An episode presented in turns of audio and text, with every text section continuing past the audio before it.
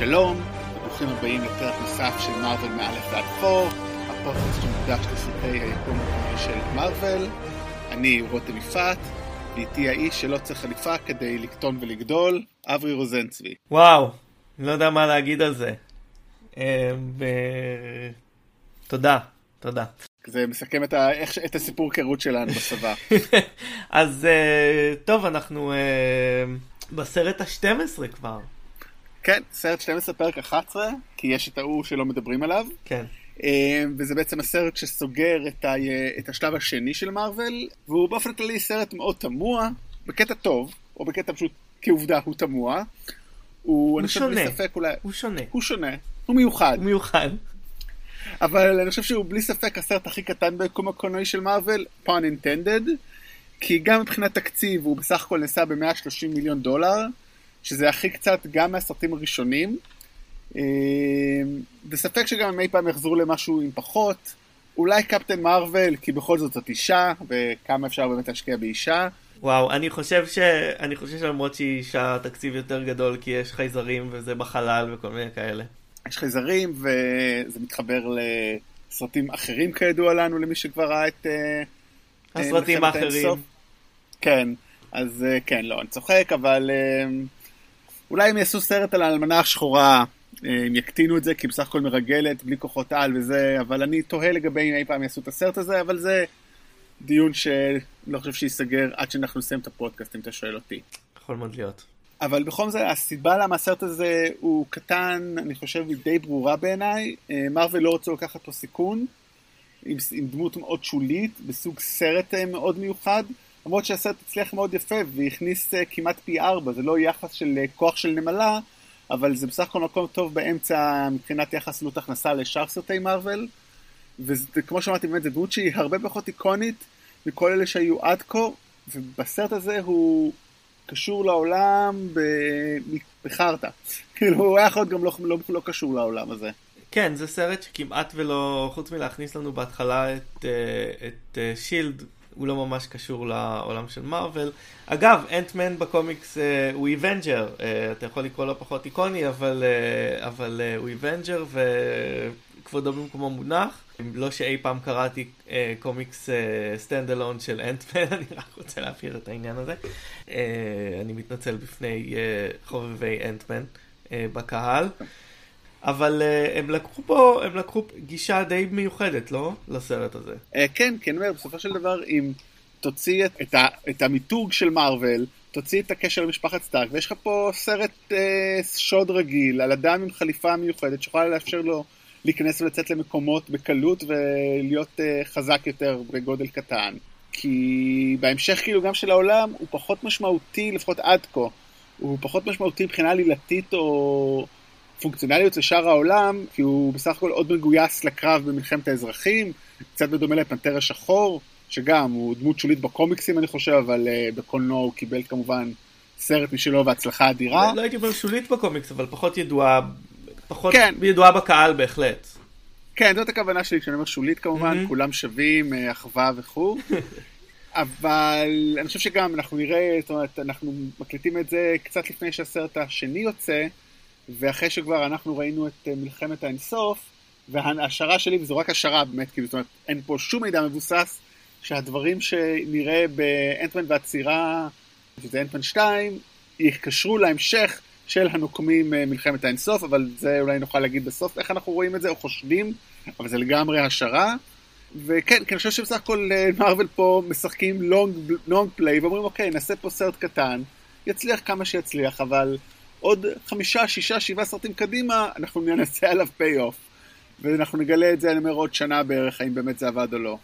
ובעיקר הם יכולים להרשות לעצמם את הסיכון הזה. אה, כמו שראינו עד עכשיו, אה, תיקח סרט, תשים עליו את הלוגו של מארוול, ואנשים יבואו. עכשיו, למרות שהתוצאה הסופית מאוד מוצלחת, גם כלכלית וגם קולנועית ברמה כזאת או אחרת, הסיפור של הסרט הזה הוא די ישן, כי באמת, כמו שאמרת, הוא דמות uh, מאוד ותיקה, הוא מהמייסדים של הנוקמים, וסטנלי עוד בשנות ה-80 רצה לעשות סרט כזה, אבל uh, משלל סיבות, ביניהם גם uh, מותק הילדים התכווצו שדיסני עבדו עליהם, שעליו uh, אותו ביים כזכור לנו uh, ג'ו ג'ונסטון, אותו במאי של uh, קפטן אמריקה. קפטן אמריקה, וב-2003 אדגר רייט, יחד עם ג'ו קורניש, אה, שני תסריטאים ובעתיד גם במאים אה, בריטים, עבדו על treatment, שזה בעצם סיפור הכללי מחולק לסצנות בוא נגיד, וקווין פייגי מאוד אהב. עכשיו בוא נזכור, 2003 עוד אין יקום קולנועי, זה בקושי רעיון. מארוול רק ככה התחילה לגשש מאיפה היא משיגה כמה מאות מיליונים כדי להרים את הפרויקט הזה. אבל 2003, הסרט יוצא בערך ב-2014-2015.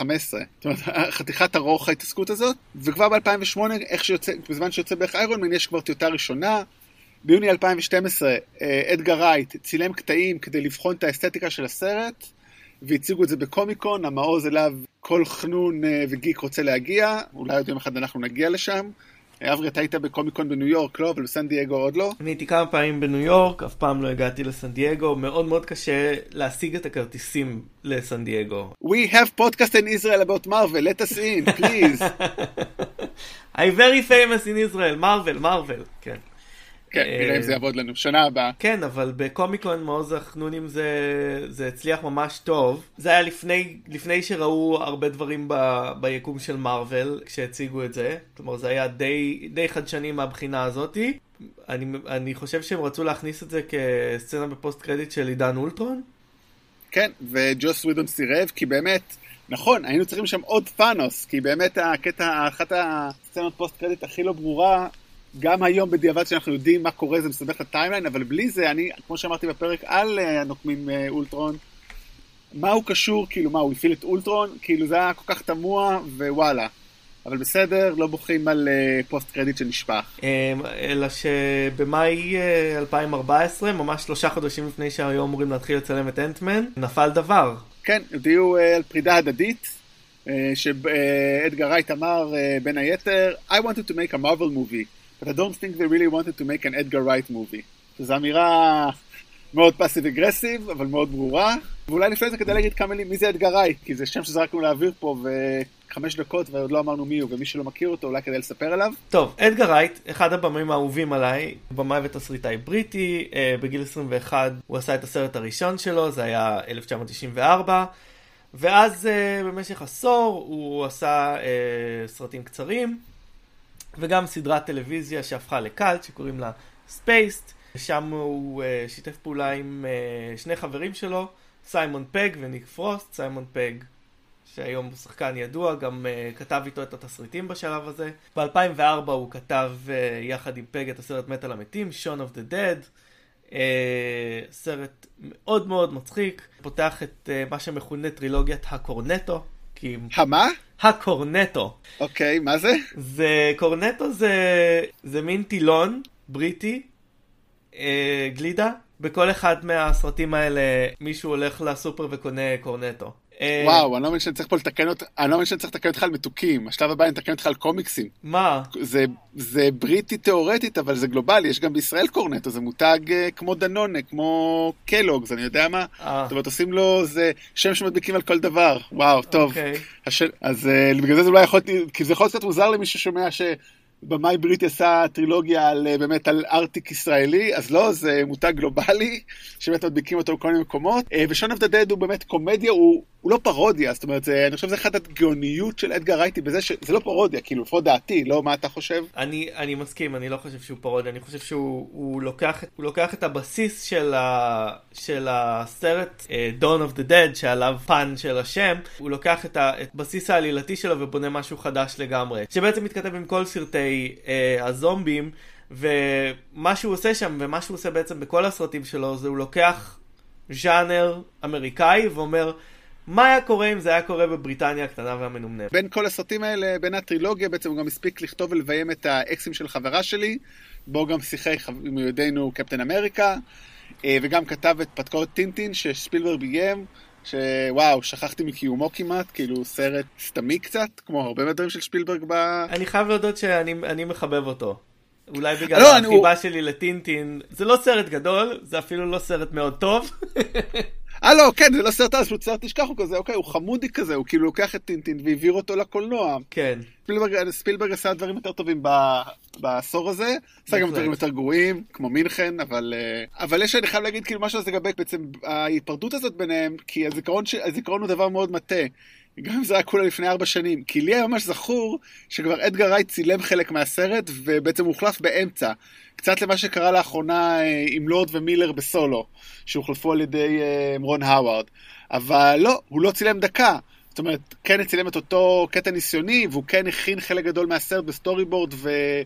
previews של זה, שזה הכנה, previz, סליחה, שזה באמת הכנה מאוד טובה לזה, אבל הוא לא צילם. וכמה שיש איזשהו פנבויות להתלהב ולשייך את הסרט לרייט, כל זה נובע מאותם עשר דקות. ומה שאני כן זוכר, ש... וגם בדקתי את זה בכתיבה שלי, שלאחר שהסרט יצא לא הרגשתי שמי שנבחר בסופו של דבר, פייתון ריד, שתכף גם נגיע אליו, הרס פה משהו. זאת אומרת, אני חושב שהוא עשה סרט מצוין, סרט טוב מאוד, מרשים ויזואלית, וחייב להגיד שעם כל אהבתי גם לאדגר רייט, שטרילוגיות הקורנטו והאקסים של חברה שלי, שדרך אגב באנגלית קוראים לו... סקוט פילגרים versus the world. כן, בהצלחה עם זה. אה, אז שלאחרונה ב-2017 רייט הוציא את Baby Driver, לא ממש סרט טוב. זאת אומרת, אם זה הדבר שהוא עשה אחרי, זה קצת אכזבה. אני גם לא אוהב כל כך את Baby Driver, אבל אני מאוד אוהב את הסרטים של אדגר רייט עד אז, ולי היה קשה, ועדיין קצת קשה להתגבר על האובדן של אה, רייט. אני, עדיין קשה לי שלא לשאול את עצמי. מה הוא היה עושה, מה נשאר מהגרסה שלו, כשפייתון ריד, שעוד רגע נדבר עליו, ביים את הסרט הזה, כמובן כשאחר כך ב... במסע הפרסום שלו הם כל הזמן היו צריכים להתייחס למה אדגר רייט עשה, מה הם עשו, נראה לי שזה היה מין חטוטרת על הגב שלהם כל הזמן, אבל uh, התחלת לדבר על למה, למה אדגר רייט עזב, אבל uh, בעצם הוא עבד על הסרט on-off שמונה שנים, כמו שאמרת, מאז uh, שהוא עשה את ה pitch 2003, וממש לפני הסרט הוא אומר ש... שמרוויל רצו לכתוב דראפט חדש של הסרט בלעדיו ובלי uh, ג'ו קורניש, והוא הרגיש שהוא הופך להיות במאי להשכיר, ואז הוא שואל את עצמו למה בעצם הוא, הוא נשאר שם ואז הוא עזב. הוא אף פעם לא ביים בעצם סרט שהוא לא כתב. זה, זה מה שקרה, ואנחנו נדבר בהמשך קצת, נשתדל לא להכביר בזה, אבל נדבר בהמשך קצת על מה הוא תרם ומה היה שם וכאלה. בין המועמדים להחלפה בעצם היה אה, רובין פליישר שעשה את Zombieland ואת Gangster Squad הנוראי. אה, לא נוראי כמו Suicide Squad, אבל זה לא באמת חוכמה. בקיצר, אל תעשו סרטים עם המילה squad בהם. והיום אותו אה, פליישר עושה את Venom, שנראה מיותר לחלוטין, כי למה לעשות, תפסיקו לעשות סרטי מארוול לא תחת מארוול. האנושות צריך, מישהו צריך להבין את זה, וכאילו, אני לא מבין איך סוני, אחרי שהם עשו את Homecoming תחת MCU, לא, הם לא הבינו את הקונספט. אה, אדם מקי היה במשא ומתן יום אחד וויתר, כי הוא הבין שזה לא סרט היסטורי כנראה לפי השלב שלו בקריירה. אבל, אבל הוא כן נשאר לעבוד... אבל כתב את התסריט, כן. הוא נשאר, כן, הוא כתב את התסריט עם פול רד, שבצ... שנבחר כבר לגלם את אנטמן. השניים טוענים שהם שינו מעט, אבל לא יודע, כאילו, הם אומרים, the, the idea, the, the, the trajectory, the goal and the blueprint of it all, it's really Edgar and Joe. It's their story. We changed some scenes, we added new sequences, we changed some characters, we added new characters. If you took the two scripts and held them up together, they'd be very different. But, but the idea is all theirs. חבר'ה, כאילו, הם אומרים משהו אחד, ובפועל אומרים משהו אחר, אבל בסדר. צביעות בהוליווד, מי היה מאמין? לא, תשמע, אז בוא אני, אני אתרגם בעצם את מה, ש, את מה שהם אומרים לדעתי. אז קודם כל, כמו ש... כמו שרמז, אדגר רייט ליהק את הסרט, שזה חלק מאוד גדול מבימוי. אה, הוא ליהק את הדמויות הראשיות, הם הוסיפו כמה דמויות, אבל הוא ליהק את הסרט. הרעיון של סרט שודים היה שלו, דברים פה ושם אה, שהוא הכניס, אז אה, כן, אבל... הו, אה... oh, וואו, סליחה רגע, רגע נפל לי אסימון. מה? Baby, זה סרט שודים. Baby Driver זה סרט שודים. וואו, איזה פיצוי. טוב, כן, זה. לא. באמת הרגע... כן, כן, הרגע זה נפל לי. וואו, אוקיי. לא קיבלנו סרט שודים טוב בשביל זה, אבל בסדר. לא, לא. אבל הוא כנראה רצה. טוב, אז מי שהחליף אותו בסופו של דבר הוא פייתון ריד, במאי שזכה להרבה הצלחה בתחילת הקריירה שלו עם uh, מעודדות צמודות, סרט uh, מעולה. אם לא ראיתם אותו uh, מאז שהוא יצא, מאוד מומלץ לראות אותו, uh, ממש סרט טוב.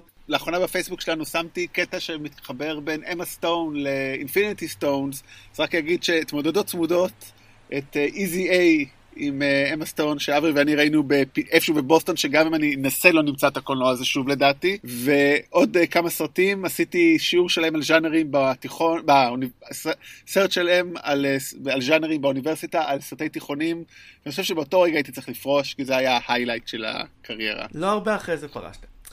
לא. אבל אחרי זה הוא, הוא לא ממש הצליח לשחזר את ההצלחה, פייתון ריד. לא. והוא שבע שנים בעצם לא עשה כלום, שבע שנים שחונות, ככה ש...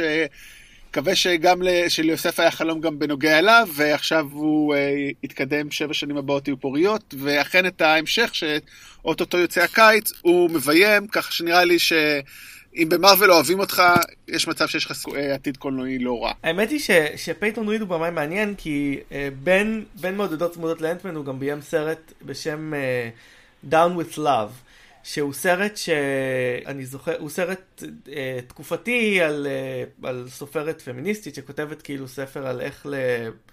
אה, שהיא לא צריכה גברים, ו, ויש שם סיפור אהבה עם יון מגרגור, אבל הוא סרט מאוד מאוד... והיא רנה זלווגר, אם כבר רנה נכון? זלווגר.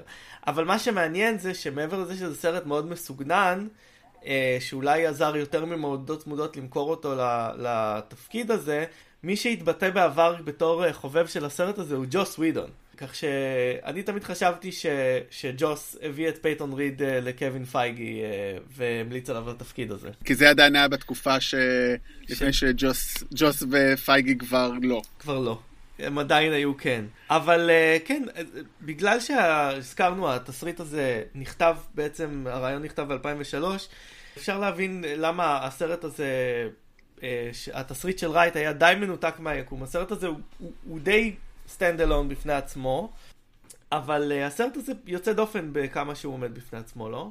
לגמרי, זאת אומרת, אני אמרתי, זה תוציא את הקונספט, את המהות של השילד והנוקמים בסרט הזה, והוא עדיין סרט מדע בדיוני פשוט משולב שודים, או לא מדע בדיוני אפילו, סרט עם אה, דברים, אה, טכנולוגיה מאוד מתקדמת ושודים, זה הכל, אין שם מעבר לזה. זאת אומרת, אפילו הבקסטורי של שילד uh, וכל ההיסטוריה של הנק uh, פים, אותו איש אנטמן המקורי, תכף כשנגיע לסיפור עצמו, הוא לא באמת קשור. טוב, אז בוא, בוא נגיע לסרט. ברברנו מספיק על ההפקה ועל הבמאים.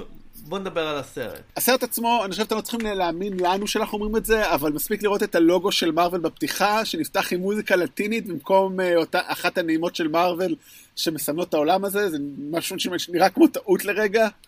אה, ויש בכלל מתחילים בפלשבק, לא פלשבק, או סיפור אחורה, אה, מספרים את האוריג'ן סטורי של, או סוף ה origin story של אנטמן המקורי, הנק פים בגילומו של מייקל דאגלס. כן, עם טכנולוגיה, שימוש ראשון בטכנולוגיית הצערה ב-CGI די מוצלחת, שנראה אותה אחר כך גם אה, ב-Guardians of the Galaxy 2. ולמי שחושב, ולא נראה אותה במלחמת האזרחים, כי שם זה פשוט רוברט דאוני ג'וניור, הוא פשוט נראה יותר צעיר עם השנים. ובעצם, אני חושב כאילו הסרט הזה, בשונה מכל הסרטים, אפשר לסכם אותו במשפט וחצי.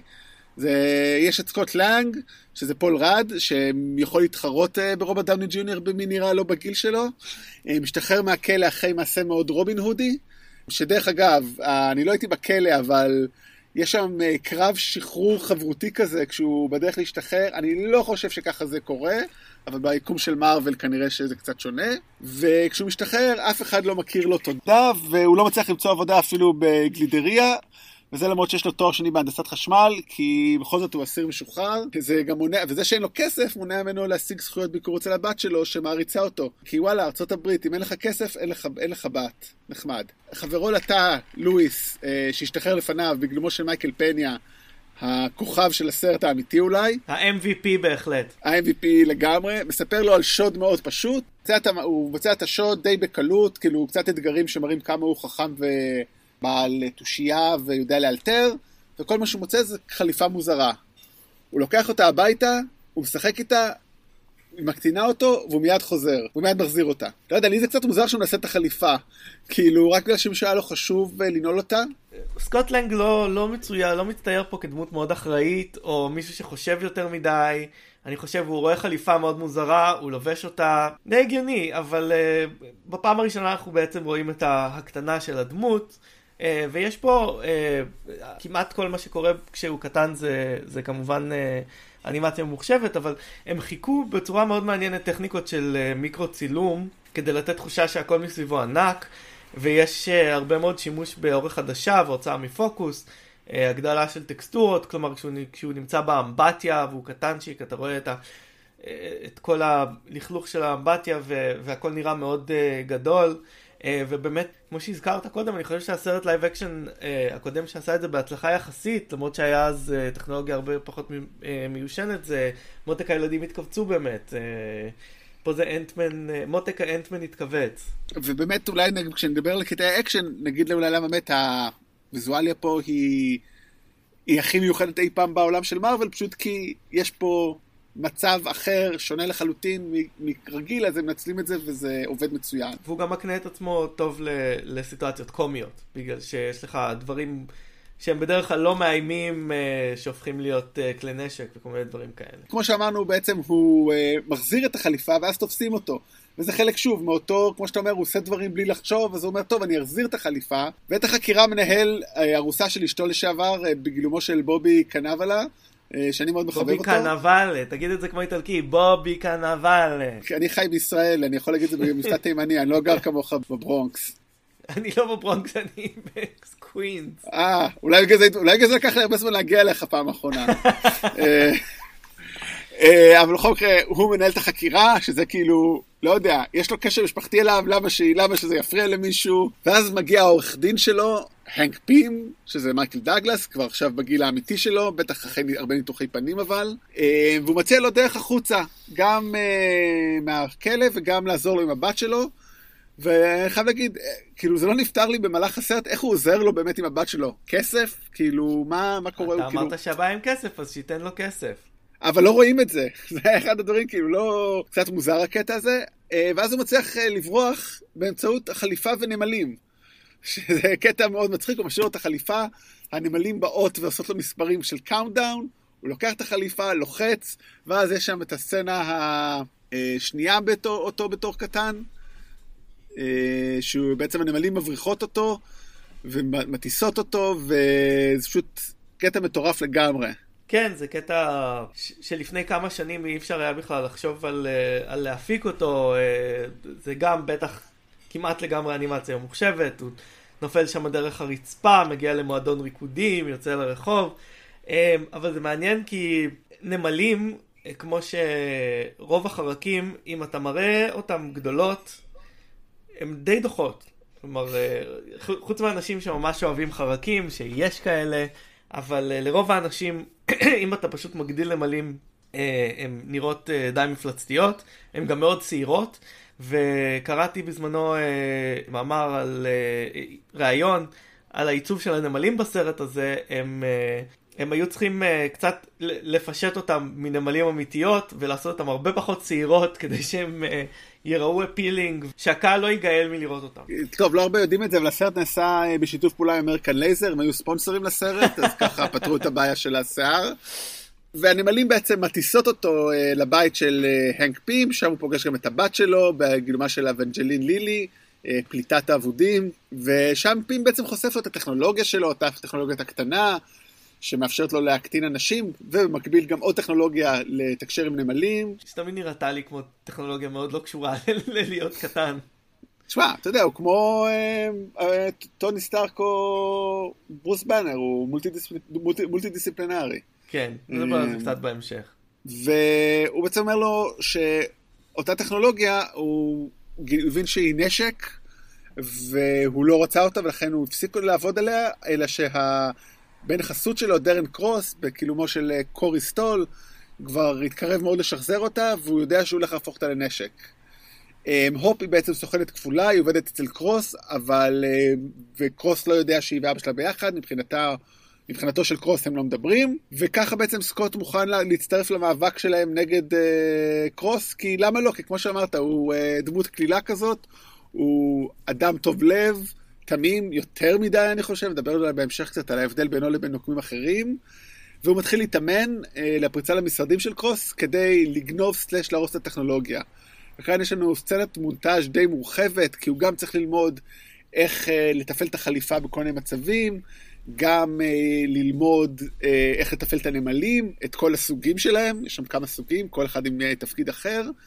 גם איך אה, להיות אה, לוחם, אז אה, הופ מלמד אותו קרב, אה, לא קרב מגע, קרב מגע, אבל גם לא איזושהי אמנות לחימה כלשהי, כי היתרון שלו בתור קטן, שהכוח שלך נשמר, ולכן אתה, כל מכה שלך היא חזקה מאוד, ואף אחד לא מצפה לזה. No one expects the uh, ant uh, no one Nobody expects that. expects the Ankman Inquisition. בדיוק. אה, גם הוא קצת אה, משחק עם הכלים, כי הוא בסך הכל מהנדס חשמל, אז הוא משחק עם זה קצת ומראה את הידע שלו, שזה נחמד. ומתקרב כמובן להופ, שלא הזכרנו, אבל uh, היא, uh, היא לא מבינה למה אבא שלה uh, בוחר uh, להשתמש באיזשהו uh, גנב uh, שבמקרה הוא, הוא uh, פגש בגלל שהוא ניסה לגנוב את החליפה שלו, ולא נותן לה לעשות את, ה, את מה שבשבילו הוא בעצם מגייס את uh, סקוט לנג, שעוד רגע נדבר על זה. ואז בעצם אנחנו מגלים שני דברים אולי פה. אחד, שהוא לא במקרה פרץ לו לגניבה, אלא בעצם הנק פים תכנן הכל, הנדס את זה שישמעו, שהסיפור יגיע אליו. ודבר שני, אה, הנק פים בעצם, אה, הוא, הוא לא מוכן שהבת שלו תעשה את זה, כי הוא, לא, הוא איבד כבר את אשתו, הצירה המקורית, בזמן אה, מקרה עבר, בו הם אה, הטיסו טיל אה, של הרוסים, אה, והיה צריך לפרק את הטיל, ואי אפשר היה לחדור אליו, ולכן היא הקטינה עצמה, את עצמה כל כך, כך שהגיעה למרחב הקוונטי, היא פרק... נטרלה את הטיל, אבל נעלמה בתוך המרחב הקוונטי. וככה סיפרו להופ שהיא מתה.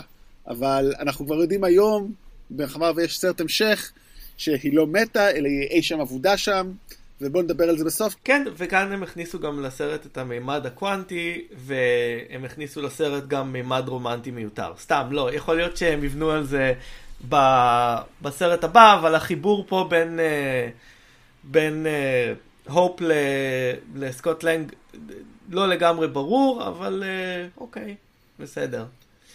זוכרים את זה? בדרך גם אה, חלק מהאימונים או הכנה לפריצה הסופית, סקוט פורץ למתקן של הנוקמים כדי לקחת מתקן שקר כלשהו, על הדרך הוא נלחם בפלקון, שמבקש מהבקרה לא לספר לקפטן על זה. רגע, אז לפני שאנחנו מגיעים בעצם לקליימקס של הסרט, שזה הפריצה למתקן ומה שקורה אחריו, צריך להגיד אולי שתי מילים על הרעה, ולא סתם די אנחנו רואים אותו בהערת שוליים, כי שוב חזרנו לנבלים שוליים ומיותרים, גנריים. הוא גנרי ששייך לתחום הקפיטליזם קצת. אה, אם כי נראה שהוא באמת גם רצה לפחות בהתחלה את המדע, זאת אומרת, אה, זה גם משהו קצת מעצבן בסרט, כי הנק פי מספר בעצם שאותו חומר שעושה את ה... הגדלה והקטנה משפיע על התפקוד המוחי. זה נשמע לא טוב דרך אגב, עכשיו שאני חושב על זה. כן. כאילו יש לנו פה, אוקיי, אז יש לנו פה נבל שגם uh, מרגיש ש... שהמנטור שלו לא מספיק העריך אותו. Uh, יש לנו uh, גם נבל שרוצה למכור uh, נשק ואין לו שום, אין לו שום בעיות uh, מוסריות. וגם רומזים לנו שאולי הוא לא uh, יציב נפשית. חבר'ה, פיק א thing. לא יודע, כאילו, אני גם כשאני הייתי מאוכזב מהמנטור שלי באוניברסיטה, אז פשוט הפסקתי, לא, לא התקדמתי הלאה לעוד תואר, לא ניסיתי להיות סוחר נשק.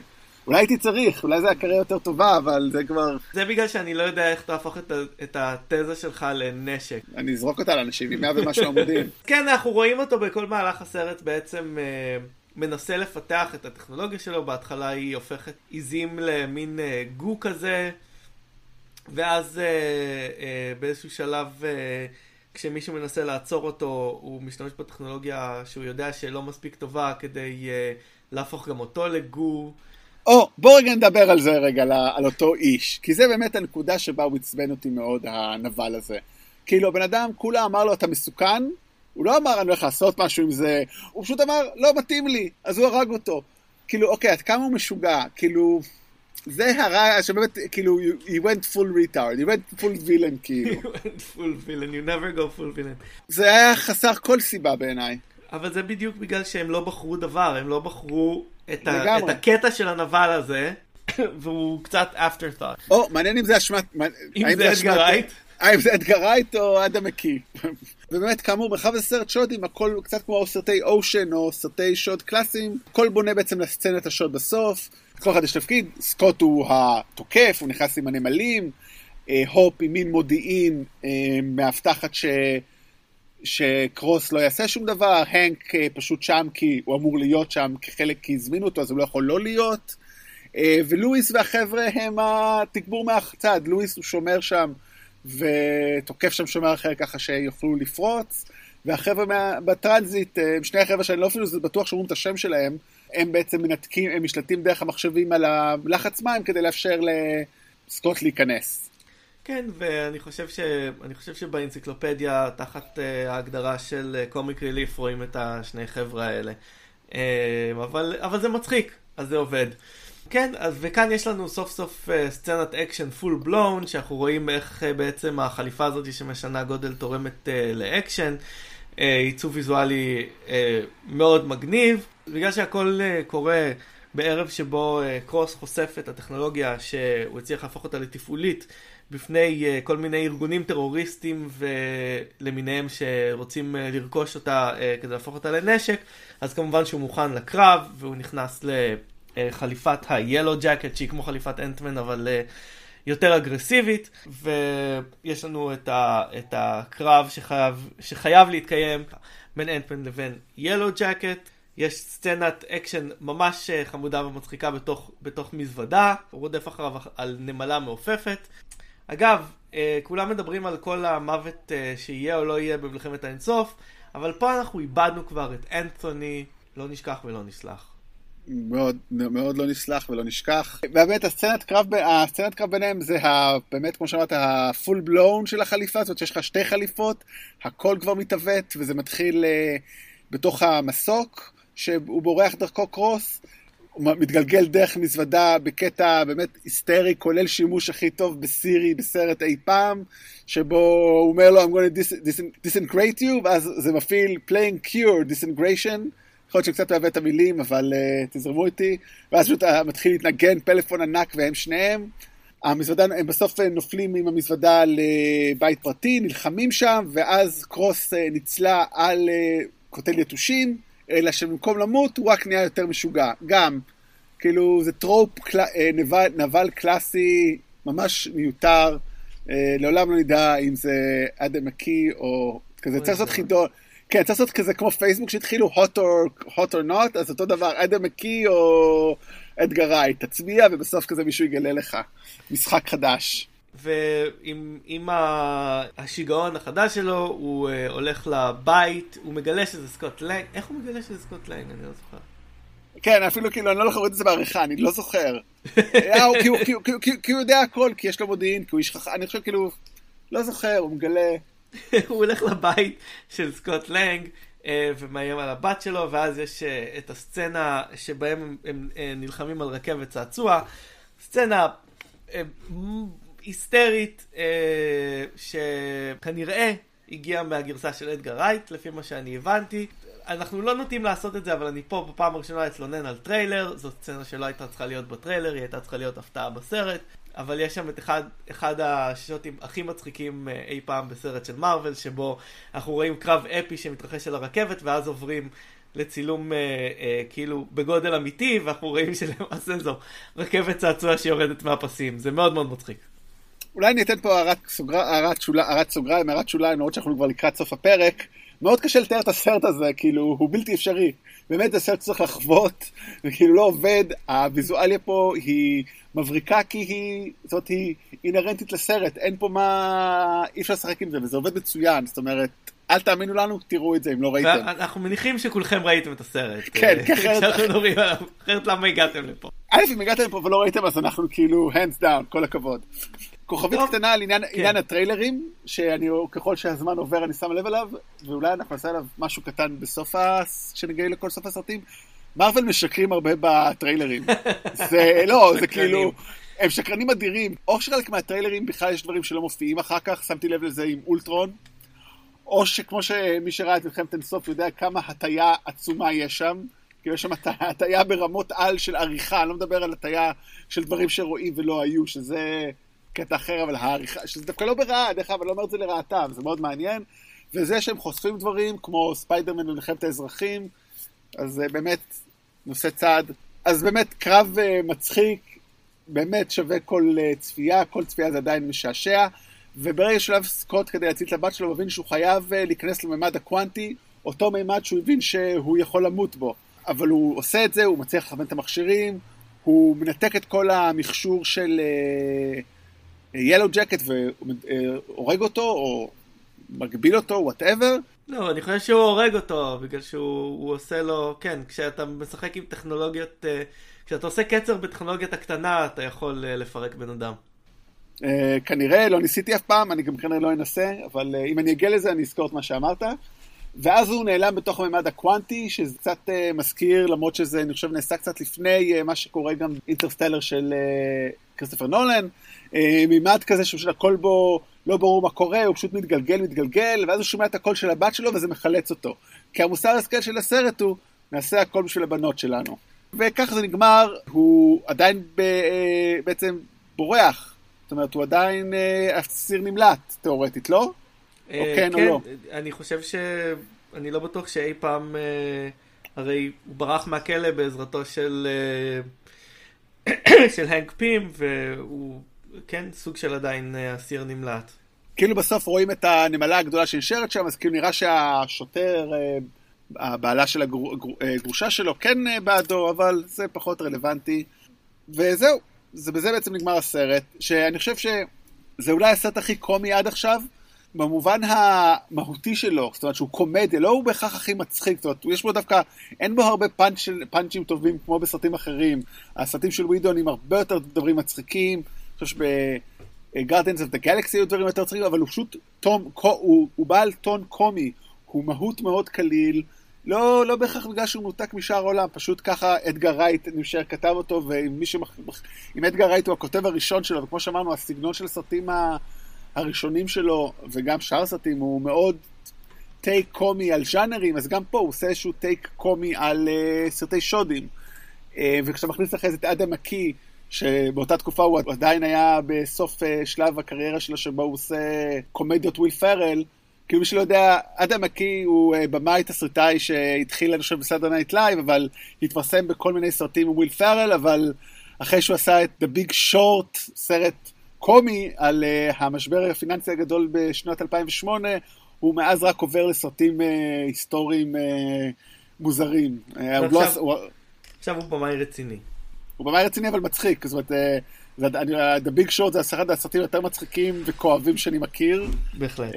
והדוגמה הכי טובה לכל ההומור של הסרט זה האופן שבו מראים לנו את איך הדמות של החבר שלו, לואיס, מספר. הוא מתחיל לספר, ואז הקול של, ואז עוברים לדמויות אחרות שהוא מספר להן, והקול, הקול, הוויס של uh, פניה, הוא, הוא מספר את זה, ואז זה נראה מאוד מצחיק. יש גם גם את הקמר של סטנלי, שכאילו רואים את סטנלי מדבר, וזה הקול של uh, פניה. אז uh, אני חושב שיש פה קצת הרגשה של סרטי קומיקס ישנים, כאילו של פעם, כל הסרט הזה, לא? אבל עם האיכות של מה שיש לנו היום, כלומר, אה, אה, אין, אין פשרות גם על הסיפור הקומיקסי, כלומר, הם לא מעוותים פה את הסיפור הקומיקסי בצורה שלא מאפשרת לזהות אותו, וגם מבחינת הכתיבה והבימוי, אני מרגיש שזה סרט, הוא כן ברמה של מארוול. לגמרי, ללכת עם ולהרגיש בלי, או הפוך. כן. טוב, בוא נדבר קצת על הגיבור שלנו. הוא גיבור מאוד מיוחד, אני חושב, הוא... שילוב uh, מאוד מעניין בעיניי בין טוני סטארק לקפטן אמריקה. מצד אחד הוא ממציא רב כישרונות, וכמו שאמרתי, נראה על גילי, כאילו הוא שיחק בקלולס לפני 20 שנה, הוא עדיין נראה כאילו הוא בתיכון, אבל בדומה לקפטן הוא נחוש מטרה וטוב לב, והוא מין רובין הוד כזה, ממש על זה הוא נכנס לכלא. Uh, כמו שאמרנו, מאוד תמים גם. בגלל זה אני חושב שהוא גרסה אנושית של קפטן אמריקה. קפטן אמריקה הוא מושלם. עד שנגלה את זה במלחמת האזרחים, שגם לשלמות שלו יש uh, בעיות רבות, ובמקרה שלו, המטרה שלו זה להיות עם הבת שלו. הוא מריץ את הקפטן, אני חושב שזה כי הוא כמוהו, uh, רק שהוא טעה בבחירה שלו, זאת אומרת, הקפטן עשה את הבחירה להקריב את עצמו למען המדינה, ותוגמל על כך, וגם סקוט הקריב את עצמו למען אחרים, בכך שהוא הולך לכלא, והנק פין תגמל אותו על כך בכוחות על, או ביכולות על, בוא נגיד. נראה לי צריך להפריד בין... Uh, גיבורים עם כוחות על ליכולות על. זה יהיה חשוב מאוד כשנדבר במלחמת האזרחים, אני חושב. אבל הוא איבד את המשפחה שלו, ואני חושב שכמו שאמרת שזה הסרט הכי קטן, סקוט לנג הוא גם הגיבור הכי קטן. הוא בן אדם רגיל, אחר כך כשנראה אותו במלחמת האזרחים, הוא כאילו לא מבין איך הוא נקלע לדבר הזה, הוא אומר, היי, אלה סופר גיבורים, אתם מפורסמים, ואין לו ממש איזשהו אה, מסע רגשי אה, לעבור, כי זה סרט הרבה יותר... אה, אה, מינורי במה שהוא עושה. והוא, והוא בן אדם רגיל, הוא מתחיל את הסרט כבן אדם רגיל והוא מסיים את הסרט כבן אדם רגיל, רק שיש לו חליפה, אה, והוא לוקח הכל, לא בציניות, אבל מאוד uh, די בקלילות, מתייחס להכל די בקלילות. אולי כמו טוני סטארק, אבל בלי הפאתוס. אני חושב על זה בקטע קצת רע, כי כאילו, הוא אומר, אוקיי, הנק פים אומר לו, מספר לו סיפור על דרן קרוס, הוא אומר, אה, נראה לי לגיטימי. כאילו בחרת את המחקר של הבחור הזה לפני מה, זה יכול להיות כאילו סרט עוקץ באותה מידה, כאילו בסוף הוא מגלה כזה טוויסט, כאילו אם דיוויד מאמט היה כותב את זה, זה היה כאילו הכל היה הפוך על הפוך, על הפוך כזה. כן. אה, אבל בסדר, יש גם כאלה אנשים בעולם, זאת אומרת, זה לא, זה, זה, לא, זה באמת מאוד הגיוני, בניגוד לנבל, זו דמות מאוד הגיונית, היא פשוט קצת לא מעניינת מספיק, וזה מאוד יהיה מעניין, וזה יהיה מאוד מעניין לראות איך, זה, איך הוא יתפתח בסרט השני. זה מאוד יהיה מעניין איך הוא והשילוב איתו, בעיקר גם הכימיה שלו עם הופ, שכאמור הייתה נראית קצת מאולצת, כי כל הסרט הם כזה, היא שונאת אותו, כי הוא הבן המועדף, וכאילו מרביצה לו ממש חזק באימונים, ולא מאמינה בו ומזלזלת בו, ורק בסוף רואים אותם פתאום מתנשקים. כן. קצת out of the blue. כן, ואני לא לגמרי קניתי את למה אה, הנק פים בוחר בו. אבל אוקיי, זה, באופן כללי, אני חושב שזה מאוד מעניין שהם החליטו כאן, יש, יש הרבה גיבורים שהיו להם כמה alter egos, כלומר כמה אנשים ש, שהשתמשו בשם הזה ובכוחות האלה. זה מעניין שהם החליטו פה להתחיל עם סקוט לנג בתור אנטמן ולא עם הנק פים, והחליטו לשים את הנק פים בתור uh, מישהו בעבר ש, שכבר גילם את הדמות הזאת ב, בעולם. אולי הם הרגישו כבר שיש להם גיבור ממציא אחד uh, עם uh, טוני סטארק והם לא צריכים עוד אחד. אבל המתח שנוצר בין הנק פים uh, המדען לסקוט לנג הוא, הוא uh, מעניין ומצחיק, אבל בסופו של דבר, uh, כמו שאמרתי, לא לגמרי ברור מה הוא רואה בו. אבל ההכנסה של המימד התקופתי של העבר יוצר רבדים מעניינים בסיפור. אבל לי לפחות הוא גם העלה שאלות על uh, האם uh, לא היו מגייסים את uh, פים לעזור לאבנג'רס, למרות שבעצם אומרים שנוצר uh, uh, קרע בינו לבין שילד. כשחייזרים תוקפים את העולם, האם לא היית לוקח את המדען עם הכוחות הקטנה? לא יודע. תראה, שני דברים. א', הוא אמר, זה קצת אה, התעסק לו עם המוח. ב', הוא די מבוגר, כאילו... אבל יש לו חליפה, אפשר היה לבקש את החליפה. כן, זה נכון, אבל הוא לא רוצה לעזור לשילד, כי יש לו איזה שנאה להוורד סטארק, אה, ככה הוא אומר. כן. זה גם למה כשהם רצו, אה, את ה... היו צריכים את החלק הזה, הוא היה צריך לפרוץ. כי הוא אומר, I don't trust a Stark, הוא ממש שונא את סטארק, כאילו, זה מצחיק. כן, טוב, נראה איך זה קורה בהמשך. הוא גם, אה, בהמשך לדרך אפרופו השנאה שלו, הוא ממש מזלזל בטכנולוגיה של איירון מן כצעצוע חביב. ואיפה שהוא צודק בזה, זאת אומרת, זה כלי נשק מאוד מתוחכם, אבל מה שמתגלה לאורך הסרטים על טוני סטארק, שהוא יותר מהצעצוע, זאת אומרת, החליפ, חליפת איירון מן זה אמצעי ולא המטרה. הוא, המטרה זה להיות הגיבור הגדול, ואני חושב שאנחנו נגלה את זה שנה הבאה ב"הנוקמים", אה, The Search for More Money, או איך שלא קוראים, איך שלא יקראו לזה. דרך אגב, דבר אחד שלא הבנתי, אולי טרה הבנת, מה עשו בתעשיית פים אם מדע הקטנה לא היה אמיתי כל הזמן הזה? כאילו, מה, כאילו, אתה, הוא 20 שנה נראה שהוא פרש? מה, מה עשו שם בינתיים? לא, לא הבנתי. אולי טכנולוגיות אחרות בזמן, ש... בזמן שהם ניסו להפוך את אה, מדע הקטנה שוב ל... לרלוונטי. בשורה התחתונה, הסרט הזה זה סרט אה, על יחסי אבות בנות. נכון, סרט שודים, אבל הוא בסך הכל אה, מעטפת כדי לדבר על אה, איך אבות ובנות מתקשרות. אנחנו רואים את זה אצל סקוט, שהחיבור הרגשי שלו עם הבת שלו זה מה שעוזר לו לשלוט בנמלים, זה חלק מהאימון שלו. ומצד שני זה המערכת היחסים בין הופ להנק, וזה גם אולי למה הסיבה שלא הייתה, היא לא, לא הייתה צעירה בפרק הזה, כי היה צריך לבנות את הסיפור שלה. ובעצם אני חושב כאמור שפי מזהה בלאנג את עצמו ואת היחסים שלו עם הבת שלו, את זה שזה לא עובד, למרות שקצת קשה, לה, קצת קשה להשוות בין שני המקרים האלה. חושב שהנק היה צריך את אה, סקוט לנג בשביל לא רק אה, להציל את המפעל שלו, את ה... למנוע מדרן קרוס את. ההשתלטות הזאת על הנשק, אלא גם לעזור לו להציל את הבת שלו ולא רק את העולם. וזה במובן מאוד יפה, אבל אני לא חושב שזה עובד טוב בסרט כל כך. זה משהו שצריך קצת אה, לקרוא ו... לא לכפות על הסרט, אבל uh, הוא קצת מפספס, אבל בסדר, לא כל סרט יכול להיות עם הכל סביבו. טוב, ובסוף הסרט יש, יש לנו uh, קטע ש... בפוסט קרדיטים יש קטע שמחבר את הסרט למלחמת האזרחים, שאני חושב שזה uh, פשוט... Uh, טייקים אלטרנטיביים מהסרט עצמו, כלומר הסצנה מופיעה בסרט בצורה קצת שונה. והיא מאוד לא ברורה לנו בשלב הזה, זה מאוד יפה, זה כזה, אתה... בעיקר עכשיו מדברים על... אה, הם צריכים עזרה, הם לא יכולים, הם רואים, אנחנו לא, הם רואים את בקי כלוע, רואים את, אה, את הקפטן ואת אה, פלקון מדברים, ואומרים, הם לא יכולים לקרוא לטוני, הוא אומר, I know a guy, והם מדברים כאילו על אנטמן. גם יש שם עוד פוסט קרדיט מאוד קטן שבו בעצם הנק חושף בפני הופ uh, את הצירה, את החליפה שלה, וכל זה כמובן הכנה לסרט אנטמן והצירה שאנחנו נראה בקרוב מאוד. ברגע לפני שאנחנו מסיימים, אולי עוד שתי מילים על uh, עניין אדגר ראי. אני חושב. אני חושב שמרוויל די למדו מכך, זאת אומרת, אולי הם לא יודו בזה בפה מלא, אבל...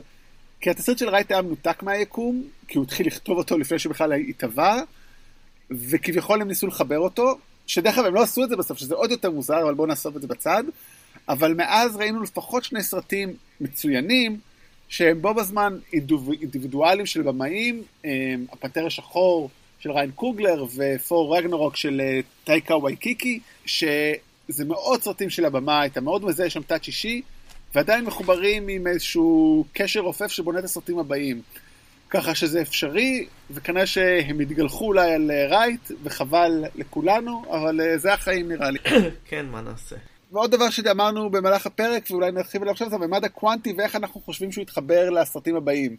אז סקוט לנג לא מופיע בנוקמים מלחמת האינסוף, מזכירים את זה שהוא במעצר בית אה, בעקבות מה שהיה במלחמת האזרחים. אנחנו גם די יודעים, זאת אומרת, פחות או יותר כל הדברים רומזים שאטמן והצירה מתרחש אחרי מלחמת האזרחים ולפני מלחמת האינסוף, קצת כמו מלחמת ששת הימים או משהו. ולדעתי בגלל מה שקורה במלחמת האינסוף, שצריך לפתור איזה משהו גדול שקרה למי שעוד לא ראה, אני גם ספק בזה שמי שפה עוד לא ראה עדיין עד היום, הדרך לפתרון שם יעבור בין היתר ב... במימד הקוונטי, ומאחר אנחנו יודעים שבסרט החדש, אה, כן, יש את אימא של, אה, את אה, אימא של הופ, אשתו של הנק פים, הצירה המקורית, מוגנת אותה מישל פייפר, וכנראה שלא הביאו אותה כדי לעשות את הצעירה, אז כנראה שהם יהיו במימד הקוונטי, ייחשפו אליה, וכנראה דרך המימד הקוונטי, אני מאמין, יגיעו גם לדברים שיצטרכו להשתמש בסרט הבא, אבל זה אנחנו נגלה עוד אה, שנה, אה, אז נוכל לחזור ולשמוע את זה. ולצאת טמבלים. אה, טוב, ולסיום, פינה עליה לא נוותר אף פעם, מי לדעתך היית רוצה שיביים את זה? אדגר רייט. יש לך מישהו... כן, well, אני הייתי חושב אולי טרנטינו, כי סרטי שודים זה די הקטע שלו בין היתר, זה היה לוקח את זה לכיוון הרבה יותר אלים, אה, הומור מסוג אחר, אבל אה, זה יכול להיות... אם משהו קוונטין טרנטינו היה צריך לביים בקום הקולני של מארוול, כנראה שזה הסרט המתאים לו. כן, אני חושב שאם טרנטינו היה מביים את הסרט הזה, היית רואה את אנטמן נכנס דרך העין של מישהו ויוצא לו מהאוזן ושופך לו את המוח. אמ, אולי עוד נראה את זה יום אחד. Phase 4, מי יודע מה יביא, מביא יום. אז זהו, אז אני רותם יפעת. ואני אברי רוזנצבי. ועד פעם הבאה, תחליטו לפחות איזה סוג נבל אתם, כדי שזה יהיה קצת קוהרנטי. בהצלחה. להתראות.